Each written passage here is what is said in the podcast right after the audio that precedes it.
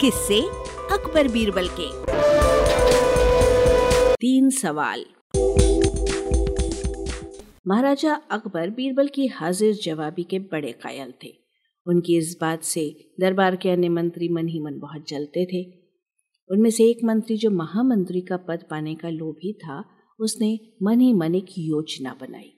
उसे मालूम था कि जब तक बीरबल दरबार में मुख्य सलाहकार के रूप में हैं, उनकी ये इच्छा कभी पूरी नहीं हो सकती। एक दिन दरबार में अकबर ने बीरबल की हाजिर जवाबी की बहुत प्रशंसा की। ये सब सुनकर उस मंत्री को बहुत गुस्सा आ गया। उसने महाराज से कहा, यदि बीरबल मेरे तीन सवालों का उत्तर सही सही दे देता है तो मैं उनकी बुद्धिमत्ता को स्वीकार कर लूँगा, और यदि नहीं तो इससे ये सिद्ध होता है कि वो महाराज का चापलूस है। अकबर को मालूम था कि बीरबल उसके तीन सवालों का जवाब ज़रूर दे देगा। इसलिए उन्होंने मंत्री की बात स्वीकार कर ली। उस मंत्री के तीन सवाल थे, आकाश में कितने तारे हैं, धरती का केंद्र कहाँ है, और सारे संसार में कितने स्त्री और कितने पुरुष हैं। अकबर ने फ़ौरन बीरबल से इन सवालों के जवाब देने के लिए कहा और शर्त रखी कि यदि वो इसका उत्तर नहीं जानता है तो मुख्य सलाहकार का पद छोड़ने के लिए तैयार रहे।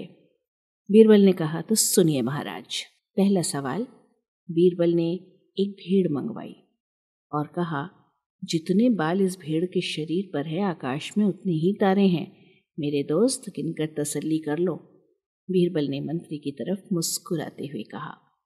दूसरा सवाल, बीरबल ने ज़मीन पर कुछ लकीरें खींची और कुछ हिसाब लगाया, फिर एक लोहे की छड़ मंगवाई और उसे एक जगह गाड़ दिया। और बीरबल ने महाराज से कहा, महाराज, बिल्कुल इसी जगह पर धरती का केंद्र है। चाहे तो आप स्वयं जाँच लें। महाराज बोले, ठीक है, अब तीसरे सवाल के बारे में कहो। अब महाराज, तीसरे सवाल का जवाब थोड़ा मुश्किल है, क्योंकि इस दुनिया में कुछ लोग ऐसे हैं जो ना तो स्त्री की श्रेणी में आते हैं और न पुरुषों की श्रेणी में। उनमें से कुछ लोग तो हमारे दरबार में भी उपस्थित हैं, जैसे कि ये मंत्री जी। महाराज, यदि आप इनको मौत के घाट उतरवा दें तो मैं स्त्री और पुरुष की सही सही संख्या बता सकता हूँ। अब मंत्री जी सवालों का जवाब छोड़कर थर थर कांपने लगे और महाराज से बोले महाराज, बस बस। मुझे मेरे सवालों का जवाब मिल गया। मैं बीरबल की बुद्धिमानी को मान गया हूँ। महाराज हमेशा की तरह बीरबल की तरफ़ पीट करके हंसने लगे और इसी बीच वो मंत्री दरबार से खिसक लिया।